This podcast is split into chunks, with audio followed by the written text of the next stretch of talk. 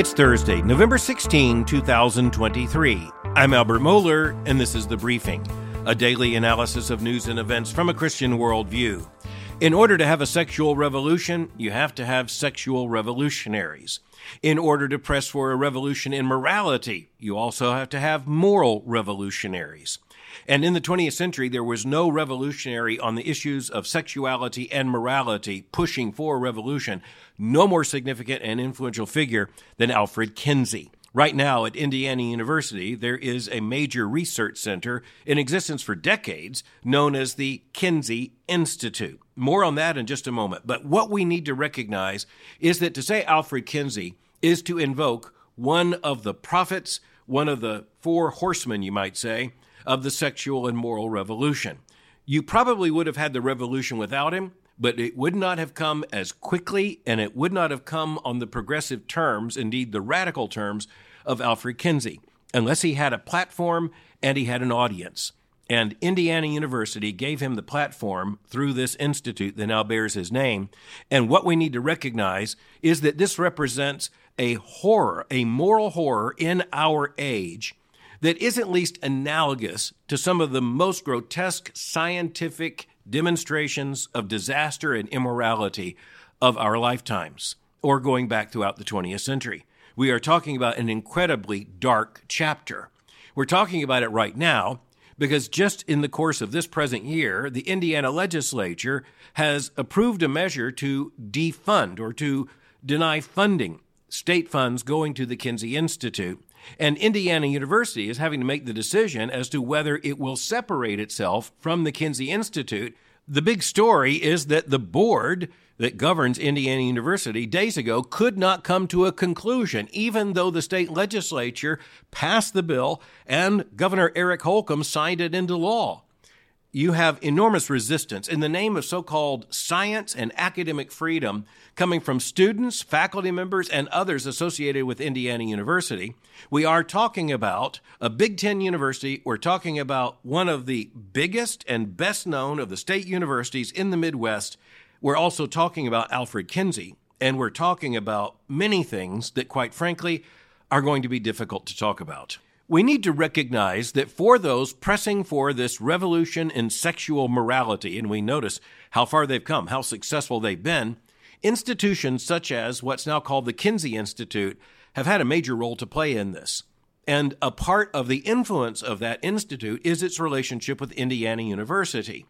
In order to understand this problem, we need to take a look at the story.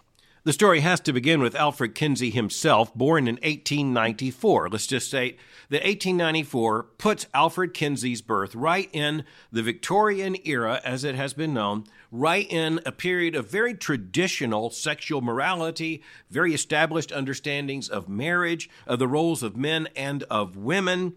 But we need to recognize that even as a teenager, Alfred Kinsey came to the conclusion that that sexual morality was hopelessly repressive.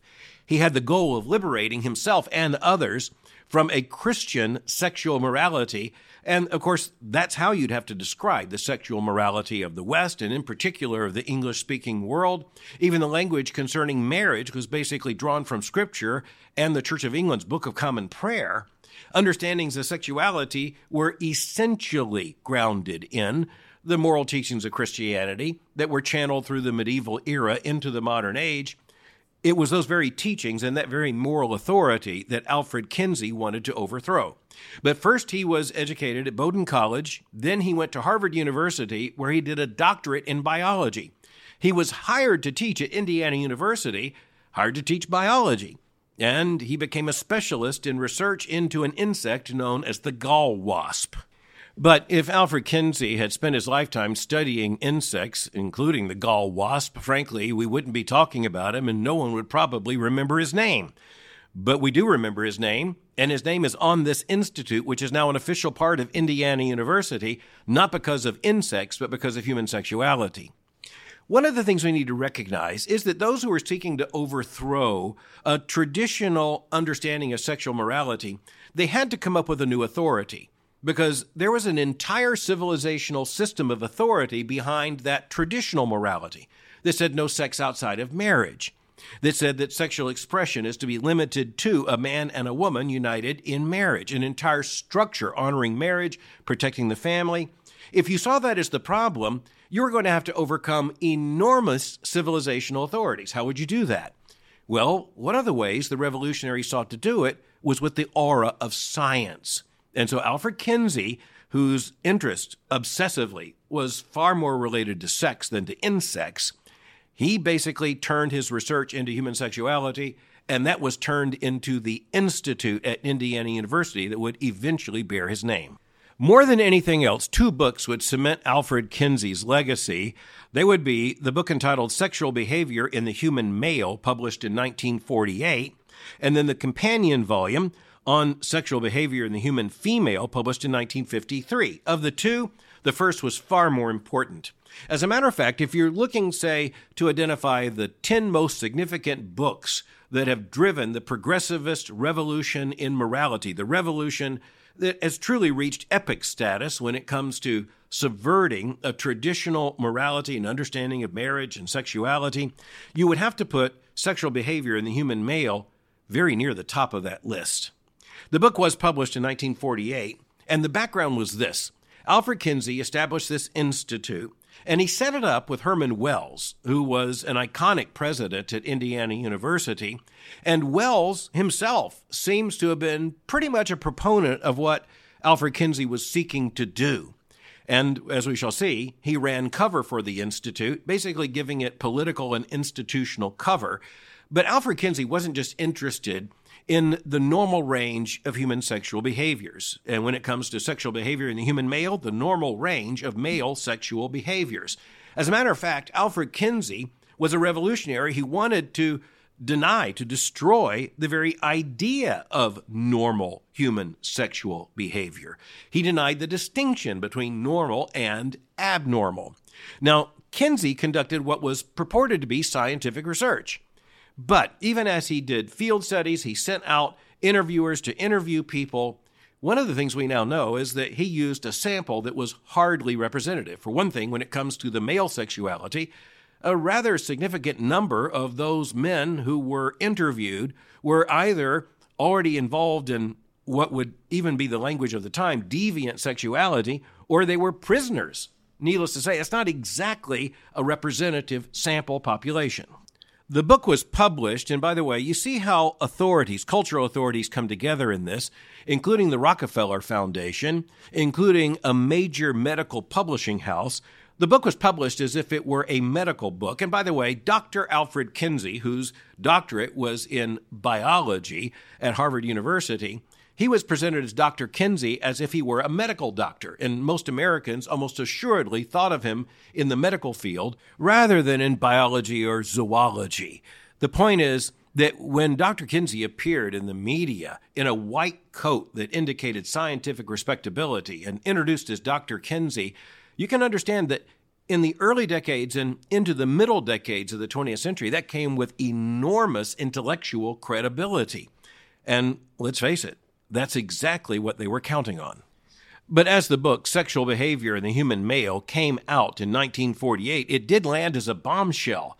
Now, again, I've already stated that Kinsey was in his self consciousness and, frankly, open among his colleagues. He was seeking to overthrow an entire system of sexual morality. He was seeking actually to displace or dethrone a notion of normal sexual behavior he was himself given to what can only be described in the language of that time as sexual deviancy.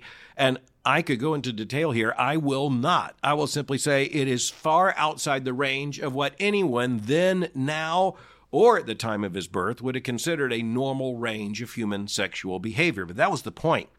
And Alfred Kinsey's ambition was to displace what he saw as a repressive sexual morality with something else.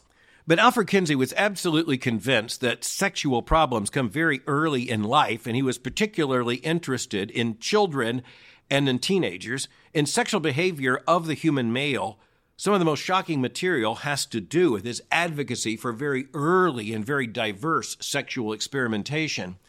The other thing has to do with research that can be summarized in scientific tables as they were presented, tables 31 through 34 in the book. And the most chilling recognition is that this has to do with what Kinsey would declare to be sexual behavior in infants and in children, as well as teenagers and adults. Looking at it now, it is clear that this research, if indeed it can be called research at all, this horrifying abuse of children could only come by some kind of sexual predator. But Kinsey presented the information just as if it were like the research that might be undertaken with interviews on such subjects with adults. And there's more to this story. The story is just dark, and it gets only darker. As you look at the research and you look at the tables, it becomes very clear that this so called data could only come by the systematized sexual abuse of infants and of young children, even of very young infants. Now, this evidence has always been there, open for all to see, in Kinsey's book, again, published in 1948. This research about the sexual response and capacity for response as measured in young boys and infants, let's just face it, this can only come by some kind of dark resource, indeed, the darkest of our imagination. And that's exactly what we are looking at here, because we now know what Kinsey knew and that is the one man who was the source for much of the data in tables 31 through 34. One of Kinsey's associates and colleagues in this sexual revolution was a man by the name of Wardell Pomeroy. And Pomeroy wrote his own book and shared his own reflections on what had taken place. Speaking of the individual from whom this data had come, well, Pomeroy himself, who again had worked with the Kinsey Institute, he said that this data on children and infants came from a man who had had, quote, homosexual relations with 600 pre adolescent males, end quote. So just understand this. It's even hard to speak, much less to hear, with 600 pre adolescent males. Alfred Kinsey knew exactly who he was dealing with. And as a matter of fact, as you let all of this sink in, understand that this man for whom this institute is named and who had led and founded this institute at Indiana University, he wrote the man who had undertaken this ritualized sexual abuse of infants and young boys. He said, quote, if expense is any factor in limiting your trip east, we can cover a good bit of that for you. Elsewhere in a letter, he said, quote, We really ought to have two or three days, and preferably more, in which to discuss our material and to work out further plans for cooperating with you. So, wherever we meet, I hope it will allow us enough time, time enough, he said, to really cover the ground. Need money? Well, Kinsey assured he would send it. He wanted to discuss, remember, what he described as our material, and he announced, quote, further plans to cooperate with you. Elsewhere in a letter to the same man, Kinsey said, quote, I congratulate you on the research spirit which has led you to conduct data over these many years. End quote.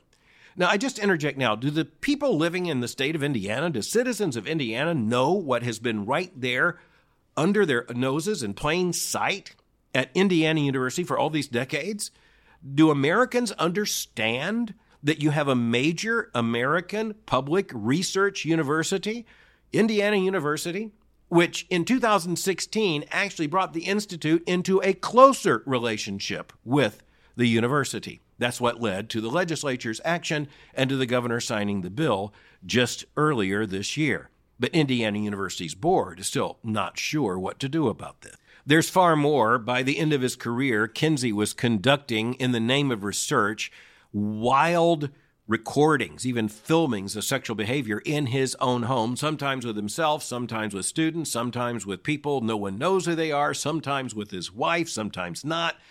We really are talking about something here that is so dark, we really can't go into any further detail. Even when it comes to Kinsey's reflections on his own experience, trust me, this is as far as we are going. James H. Jones, who was one of Kinsey's two authoritative biographers, said that Kinsey, quote, approached his work with missionary fervor. And then you ask the question, well, to what end that missionary fervor? Quote, Kinsey loathed Victorian morality as only a person who had been injured by sexual repression could despise it. He was determined to use science to strip human sexuality of its guilt and repression. He wanted to undermine traditional morality, to soften rules of restraint, and to help people develop positive attitudes toward their sexual needs and desires. End quote. Let's just be clear this is not about a true scientist pressing for data. This was a moral revolutionary, an ideologue, a sexual deviant by the language of his own time and, frankly, any sane society. This was a man who knew exactly what he was doing. And as I have said, so did Indiana University. The Kinsey Institute was established more than 75 years ago. They're allied with IU as the Institute for Sex Research. After Kinsey's death, it became known as the Kinsey Institute for Research in Sex, Gender, and Reproduction. It is known and it claims in its own website one of the largest libraries and collections of material related to human sexuality. Much of it, of course, most of it is off limits to public view. There is not even a full accounting of what is in that supposedly scientific material. But we already know that at least a lot of it is published even in the book, Sexual Behavior in the Human Male. It came from the sexual abuse of children. What else, we have to ask, is being housed and hidden there under the auspices of this institute at Indiana University? During Kinsey's lifetime, the goings on at the Institute and at the Kinsey House were hardly secret. In order to understand how this happened, you have to go back to Herman Wells, who was the president at Indiana University for so long. Wells understood politically that there needed to be some distance between Kinsey's work at the Institute and the university. So he insisted that there be some kind of separate legal entity that would be created. Amazingly, as I said, in 2016, Indiana University reversed that logic and made the Kinsey Institute a formal part of the university. Well, it's good that Indiana's has finally acted. It's good that Governor Eric Holcomb signed the bill. But we do have to ask why so late? Why did it take so long? Why is it still there? Why is it housed at Indiana University? Why is Indiana University seemingly not only protective, but proud of it in the name of academic freedom? The evidence, as I say, has always been there for all to see. And in this case, it's very important to say that all the research and the information I'm sharing here has come from authoritative sources, much of it from Kinsey, much of it from Kinsey's book, much of it from Kinsey's colleagues, much of it from inside the Kinsey Institute. One of the ways that the Institute has protected itself and defended itself, and Indiana University has given cover for the Kinsey Institute, is by claiming that there's nothing but a bunch of right wing charges that are baseless against the Kinsey Institute. Well, let's look at a statement made by the Institute itself, trying to deflect the criticism. Now, keep in mind, much of the research could only have come from massive sexual abuse, and in this case, the sexual abuse of children. But the Institute, on its own website, a website, by the, way, that devotes a good number of pages to defending itself from this kind of data. The Institute says, quote, Kinsey did not carry out any experiments on children. He did not falsify research findings, and he in no way condoned sexual abuse, end quote. I want to be really clear about this. The first claim may be true. The second claim is patently false. The third claim is not only false, it is reprehensible. Kinsey did falsify research findings. He insinuated that the data on the boys came from nine men, but it was later discovered that it was one man who provided all the data. John Bancroft, now I cite him because he's not an outside conservative critic, he's a former director of the Kinsey Institute. He stated this quote, But why Kinsey did not reveal that there was only the single source for the four tables, we do not know. Perhaps because he did not want to draw attention to this one man, or alternatively, because he was particularly interested in this evidence and did not want to diminish its scientific credibility by revealing its single source. End quote. So he did lie about the data. And it's an institute director, now former director, who has affirmed and in his own way defended, although acknowledging this manipulation of the data.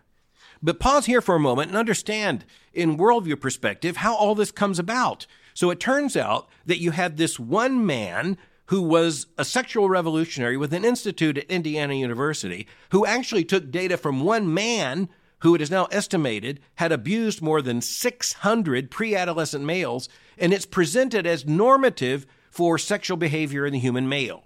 And thus you understand that the moral revolution was founded not only on an ideology, not only on a lie, it was established on the sexual abuse of children. And remember, the Kinsey Institute says that Kinsey, quote, in no way condones sexual abuse, end quote. Well, we already know that that's a lie because we have seen the evidence of the letter that Kinsey wrote to the abuser. But then consider this. Bancroft, the former director, also said of Alfred Kinsey, quote, He therefore was particularly interested in the observations of adults who had been sexually involved with children, end quote. Particularly interested in the observations of adults who had been sexually involved with children, end quote. How do those words sink in on you? Remember Kinsey's letter to the man in which he offered to pay for him to come and visit, wanted to talk about their common project and who celebrated this man's scientific research. This isn't just condoning the sexual abuse of children, this is effectively celebrating it and even wanting to spend time with the abuser. I go back to these words, quote, I congratulate you on the research spirit which has led you to collect data over these many years, end quote. That letter's in the archives, and all of this material is available for any honest person to find. I have spent a great deal of time and invested a great deal of effort to find out the truth in this situation. Kinsey put the data in the book. He congratulated himself on his achievement. But the Kinsey Institute continues to lie. The administration of Indiana University continues to hide behind the lies. Indiana Representative Matt Pierce, a Democrat who represents the Bloomington area in the Indiana legislature, has stalwartly defended the Kinsey Institute against criticisms. He said, quote, these same unproven allegations about Kinsey were circulating about 20 years ago. Really crazy stuff about Kinsey experimenting with children and babies that were circulating in these conservative culture war stories. End quote. Nice try, Mr. Pierce. No source I have cited comes from anything conservative. Every source is directly tied to documents easily available to you right there in Bloomington. Some of it is published by the university's own press. The most damning evidence is in Kinsey's own book and letters. You either don't care or you don't tell the truth. For decades, Indiana University has been proudly related to the Kinsey Institute. From the inception, much has been hidden from the public. Now we know why. The university's president defends the Institute in the name of academic freedom, and the board could not even summon the courage to break from the Institute after the legislature's bill was enacted. Faculty and students have demanded that the Institute must continue as part of the institution. Let's be clear the scandal of the Kinsey Institute is not just its name, the scandal is its existence, and not just now, but from the start. Out of moral necessity, I've left a lot of the evidence unstated. A mountain of perverse evidence lies behind what is revealed and discussed here today. Just consider what all this says about American higher education. Reflect on what this means for our society and for its future. Take stock of what is at stake and understand this. Understand how the sexual revolution grew and advanced by leaps and bounds through what we now know was not only scientific malpractice, but far worse. As Christians, trying to understand how so much change has been brought in our society and demands for further sexual liberation continue unabated and frankly unbounded. If you want to understand how all this happened, you can't do so without talking about Alfred Kinsey. And that means you can't do it without talking about the university where the institute was established. So, Christians, Christian parents, understand what we face here, understand what is at stake. Hug your children and keep them far, far away from Indiana University. I published a document form of this research as an article entitled Polymorphous Perversity in the Heartland The Scandal of the Kinsey Institute and Indiana University, published yesterday at World Opinions. Thanks for listening to the briefing. For more information, go to my website at albertmohler.com. You can follow me on Twitter by going to twitter.com forward slash Albert Mohler. For information on the Southern Baptist Theological Seminary, go to sbts.edu. For information on Boyce College, just go to boycecollege.com. I'm speaking to you from San Antonio, Texas, and I'll meet you again tomorrow for the briefing.